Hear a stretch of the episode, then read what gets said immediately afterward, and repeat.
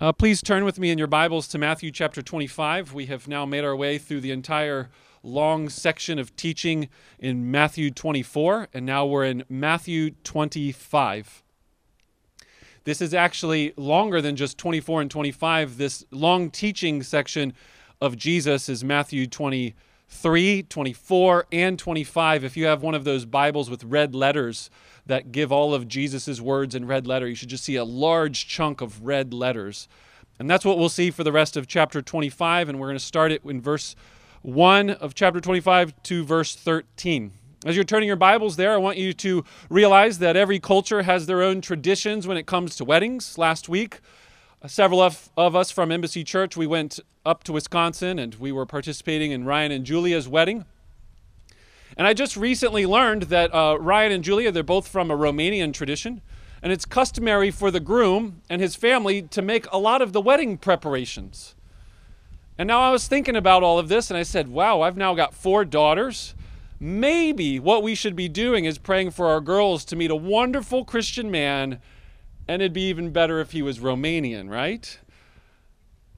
In fact, this was not just the Romanian tradition, this was the tradition we see in the first century in the days of Jesus when we read in John chapter 2 or in the Bible the references to weddings. The men would pay for the wedding and then have this giant, large wedding reception in their house. And it would last for a week. It was a big wedding reception, which I guess means that I, Christine and I, we don't necessarily need to just pray for a Romanian. We could just tell whatever young man that wants to marry one of our daughters and say, you know, if you're going to be really biblical, then you should pay for the wedding and have a big party. And although that's true that Jewish men paid and hosted for the wedding, I, don't actually think that's the right biblical way to teach doing weddings. In fact, I don't think the Bible gives us any instructions about how we should celebrate weddings and marriages. The Bible has lots to say about divorce, marriage, remarriage, but the Bible has almost nothing to say about what we should do to celebrate those two people coming together.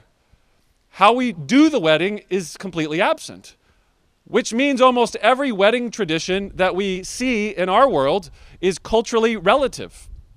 For instance, I've wondered a lot at weddings who thought of the idea that throwing a bouquet to all of the single ladies was a good idea. I mean, it's already hard enough for singles to attend someone else's wedding, but for some reason we want to let everybody know who's single and then throw the bouquet so that the hopes of the person catching it would be the one that would maybe get married next. I mean, don't you ever just stop, step back, and wonder and think, who thought this idea up? Who thought that this would be fun and funny when really it's kind of awkward and embarrassing? And let's not even start talking about the tossing of the bride's garter. If you need help thinking about why that might be a little weird or creepy, then I just suggest listen to Jim Gaffigan. He's a comedian who has a nice bit on weddings and its traditions. I'm bringing all this up because the passage we're studying today in Matthew 25 is all about cultural traditions in the first century. And if you're not familiar with them, you might not really understand what's going on. It's going to just seem weird and awkward. Just like attending a wedding from someone else's culture in today's world, you might look at this passage and think, huh? What's going on? So I'm going to read the text and then hopefully be able to do a fair enough job to explain what is actually going on. Let's first read the text. It's Matthew 25, verses 1 to 13. Jesus is speaking and he's talking to his disciples, and he says, Then the kingdom of heaven will be like ten virgins who took their lamps and went to meet the bridegroom. Five of them were foolish, and five were wise. For when the foolish took their lamps, they took no oil with them, but the wise took flasks of oil with their lamps. As the bridegroom was delayed, they all became drowsy and slept. But at midnight there was a cry Here is the bridegroom, come out to meet him. Then all of those virgin rose and trimmed their lamps. And the foolish said to the wise, Give us some of your oil, for our lamps are going out. But the wise answered, saying, Since there will not be enough for us and for you, go rather to the dealers and buy for yourselves. And while they were going to buy, the bridegroom came, and those who were ready went in with him to the marriage feast. And the door was shut. Afterward, the other virgins came also, saying, Lord, Lord, open to us. But he answered, Truly, I say to you, I do not know you. Watch therefore for you know neither the day nor the hour. Well, before I dive into the details of this story and hopefully try and, like I said, make some sense of these cultural traditions that Jesus is referring to, one simple big idea. What's this story about?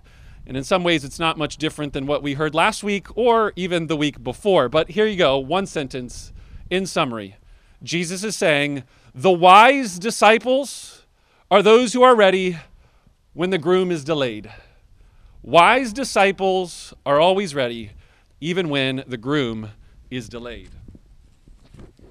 Clearly, this story is a contrast between five, five wise young women and five foolish young women. What makes them wise? Well, in the story, it's the that they are prepared. They're ready for the long haul of this wedding celebration. What is the groom's delay? We know from context in Matthew 24 and 25 that it's the coming of the Son of Man. So, immediately, as we've seen, this has to do with the destruction of the temple. The destruction we know have already taken place in history, 70 AD, 40 years after Jesus was saying these very words. And that means we should take these words all the more seriously in our day in 2020, because we too are waiting for another kind of coming of the Son of Man that is the, the second coming of Jesus and his return. So, in short, before you kind of drift off or get distracted, Jesus is the groom. And you and I are either acting like one of these wise women or one of these foolish women. So, which is it? Which are you? Are you prepared for the long haul? Are you, or are you just putting off things with God till later?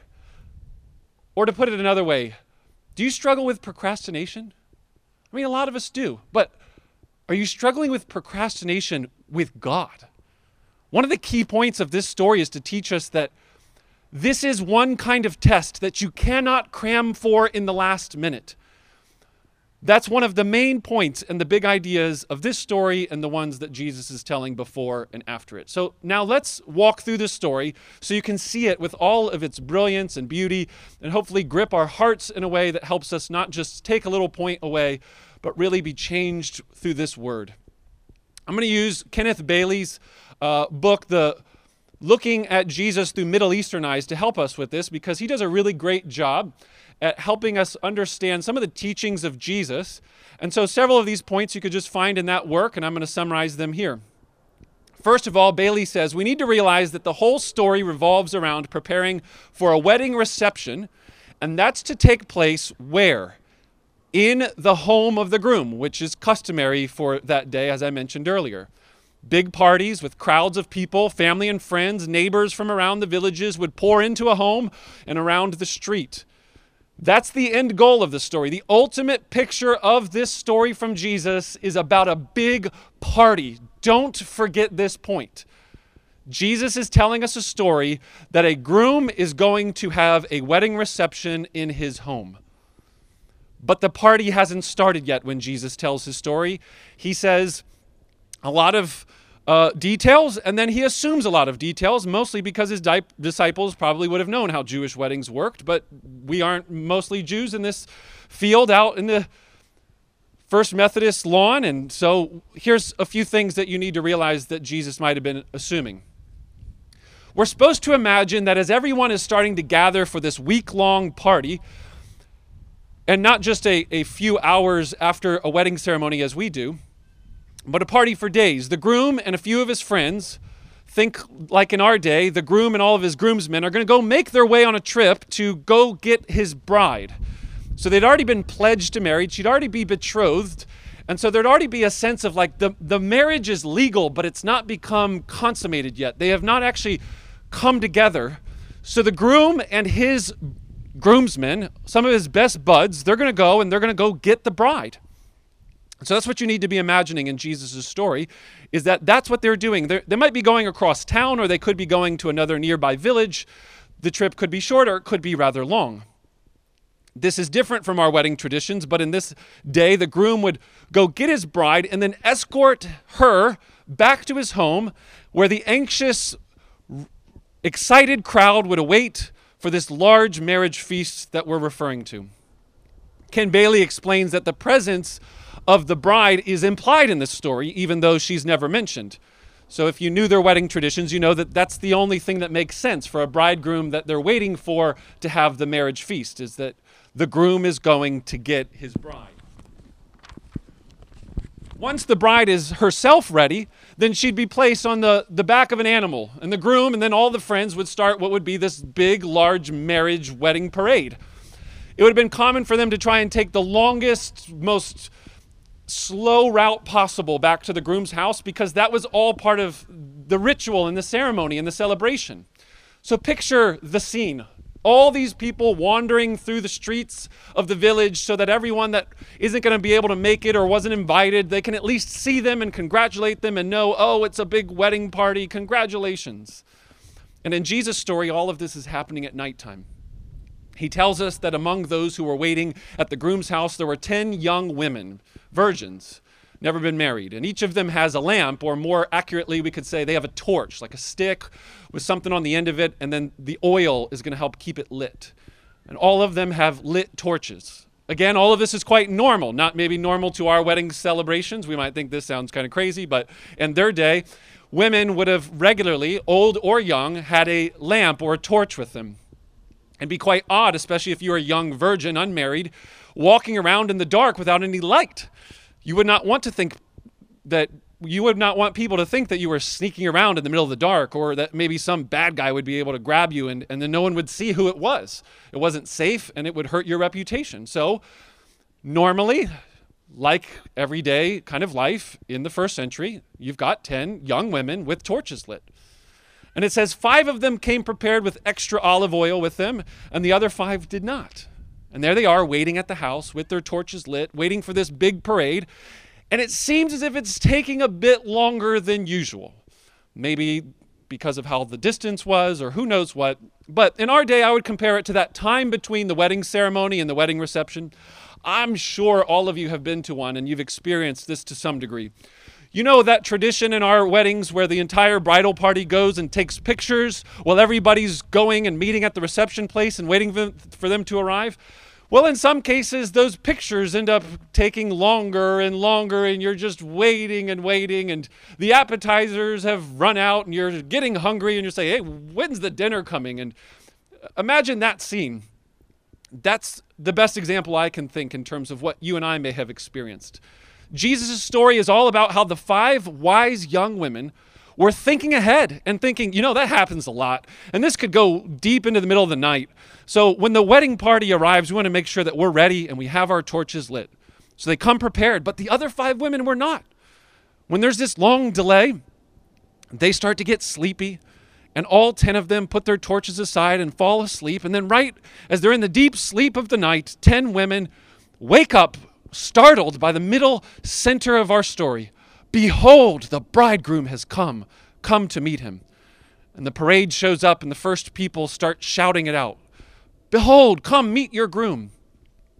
And this is the center moment that everyone's been waiting for. Everyone who's been inside the house would now become rushing out into the streets to greet them. The 10 girls wake up from all the commotion. They go grab their torches. But they were asleep. And because they were asleep for some time, they needed more oil so they could have more light. And this is when the moment of horror and panic happens for these five girls who suddenly realize oh no, it's too late. They're almost out of oil and they have no reserves with them. And while all that's going on, just across the room, there's five young ladies calmly taking out their oil, replenishing their fire, and ready to enjoy the party and the feast. Desperate for help. The five foolish girls start begging and demanding, Oh, share us some of your oil. To which they hear in a firm response, um, No, we don't have enough for you and us. You need to solve your own problems. This then leaves the five foolish girls with no choice. They've got to go back into town, buy some oil from one of the dealers. And sure enough, apparently, when there would have been a big festival, dealers and merchants would have stayed opened. And so this may be even quite literally a, a realistic scene that they would have gone into town and bought some more oil. And while they were off buying this oil, the whole wedding party has now arrived. The entire crowd has made their way in, and now they're in the house, and the door has been shut. After all, it is the middle of the night. Which brings us to the final scene. The five short sighted, foolish women get their oil, fix their lamps, and arrive to the house and start knocking on the door. Sir, Lord, Lord, open up. They start shouting through the, the shut door, and the groom replies, I, I'm sorry, I do not know you. And that's how the story ends. It's a bit of like a cliffhanger. Boom, mic drop. What happens next? Is that the end of the story? That's all we have. We don't know what happens next because that's kind of the point. The point is that the groom is coming. He's going to have a big wedding party. And the person who is wise will be ready for that delay, however long that delay is. In Jesus' day, he told them that the destruction of the temple will come, and the coming of the Son of Man will be at a day and an hour that no one knows. There will be a delay, though, and no one knows the time or hour, and so they need to be ready at any time. Here we are, 2,000 years later in 2020, and in a similar way, there's a coming of the Son of Man, the second coming of Jesus. And in many ways, as we saw Jesus' words about the temple come true, there's a delay where we need to trust by faith and believe that Jesus will return. And some of us might be tempted to think, ah, I'm not so sure. And the rest of the Bible teaches us that we're waiting, though. We're waiting not just for Jesus to return and take us away from the earth, but for Jesus to come to earth and to establish a large party on his earth, in his house. And that will be like the coming of a bridegroom for a large feast that lasts not just for seven days, but for all of eternity. So I ask you again how ready are you for that day? Is your torch lit? Do you have oil for the long haul? Jesus says in the Sermon on the Mount that his followers should be the light of the world, a city set on a hill that cannot be hidden. And he says that this light on a hill is the good deeds that we have done so that the world will see those good deeds and give glory to the Father in heaven. How are you feeling about your good deeds? Your actions?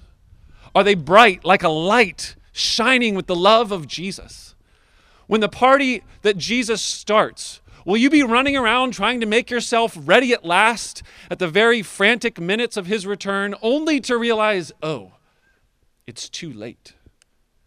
Or will you be like one of these five wise women who were calmly adding the oil, joyfully joining the party without any worries or fears? Examine your torches. Take inventory and stock of your oil. Think right now is your speech and conduct pleasing to God? Is the way you talk to your friends, family, coworkers throughout your day and week that which is helpful for building one another up? Or are there careless words that you have said today, this morning, yesterday, this week that you regret? How about the way you spend your money? Are you storing up for yourselves treasures in heaven, or are you using them to purchase more and more possessions to make you feel better about yourself?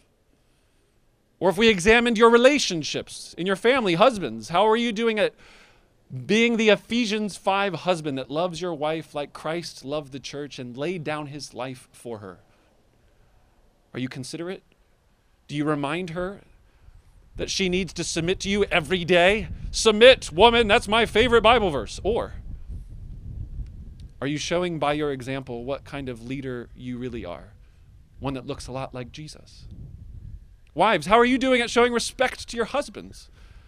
Are you spending more time complaining about all the things that are bothering you or more time encouraging him with all the things that God is doing in his life and praying for him? Children, yes, children. Are you ready for the big party that Jesus wants to throw? Do not wait till you're older. Do not believe the lie that church is for grown-ups and that you will get around to this stuff once you get older.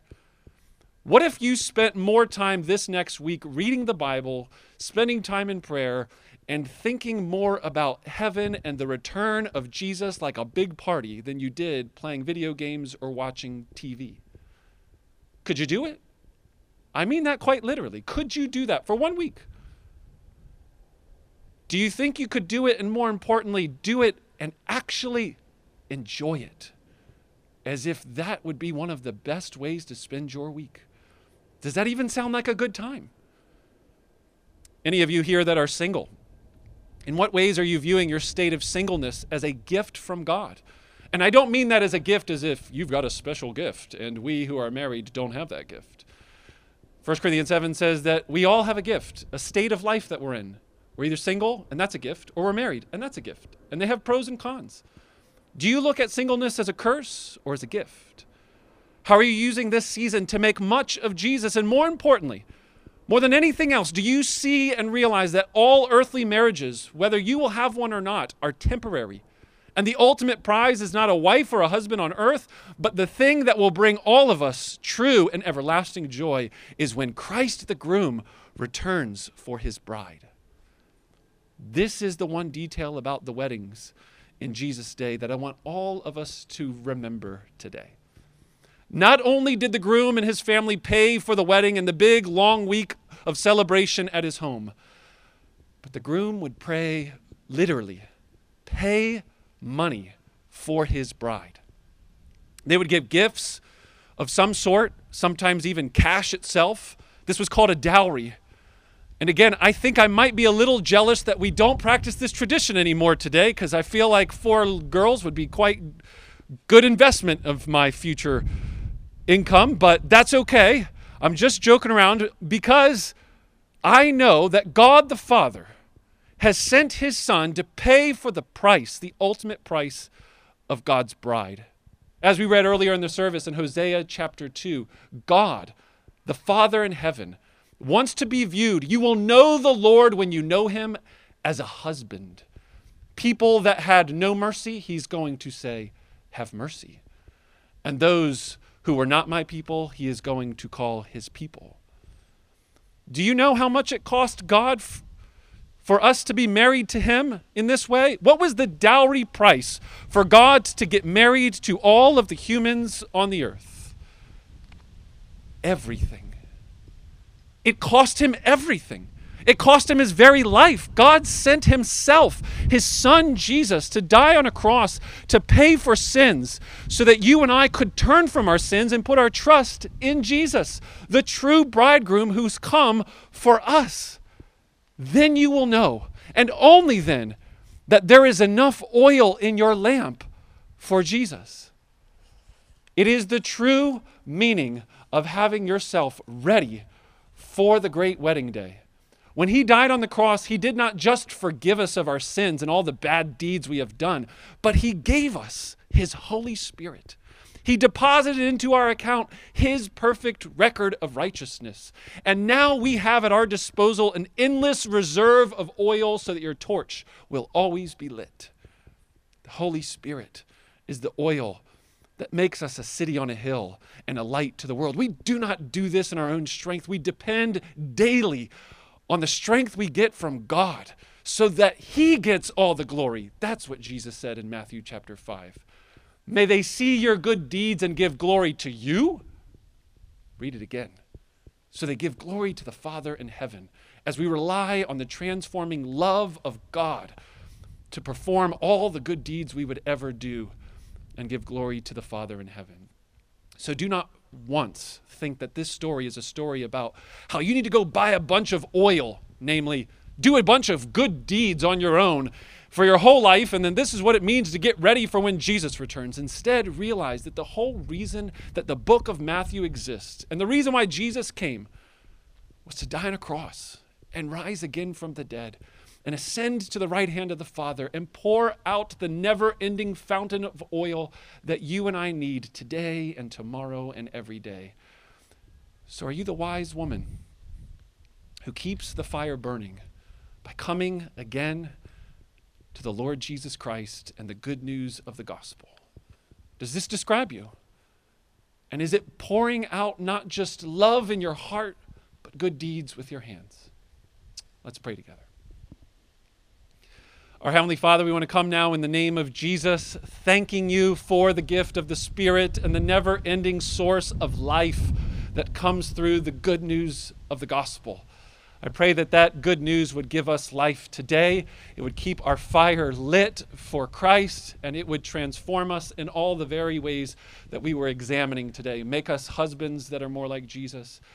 Make us wives that are praying for, supporting, and encouraging our husbands. Make us singles that are using our singleness as a gift. Make us children that are making taking time to be serious about the things of God and, and serious about His Word and wanting to grow in our faith in Jesus. Lord, I pray in whatever stage or station of life, wherever we come from, that we would turn to you today. Be reminded of our need for the gospel, our need for your grace and your mercy. And ultimately, God, may the love that you would chase after us, even though we have been like the harlot, the one who has run away been unfaithful, the adulteress, you still love us. You still want to woo us back through your great, tender mercy and forgiveness and love. We pray this in Jesus' name. Amen.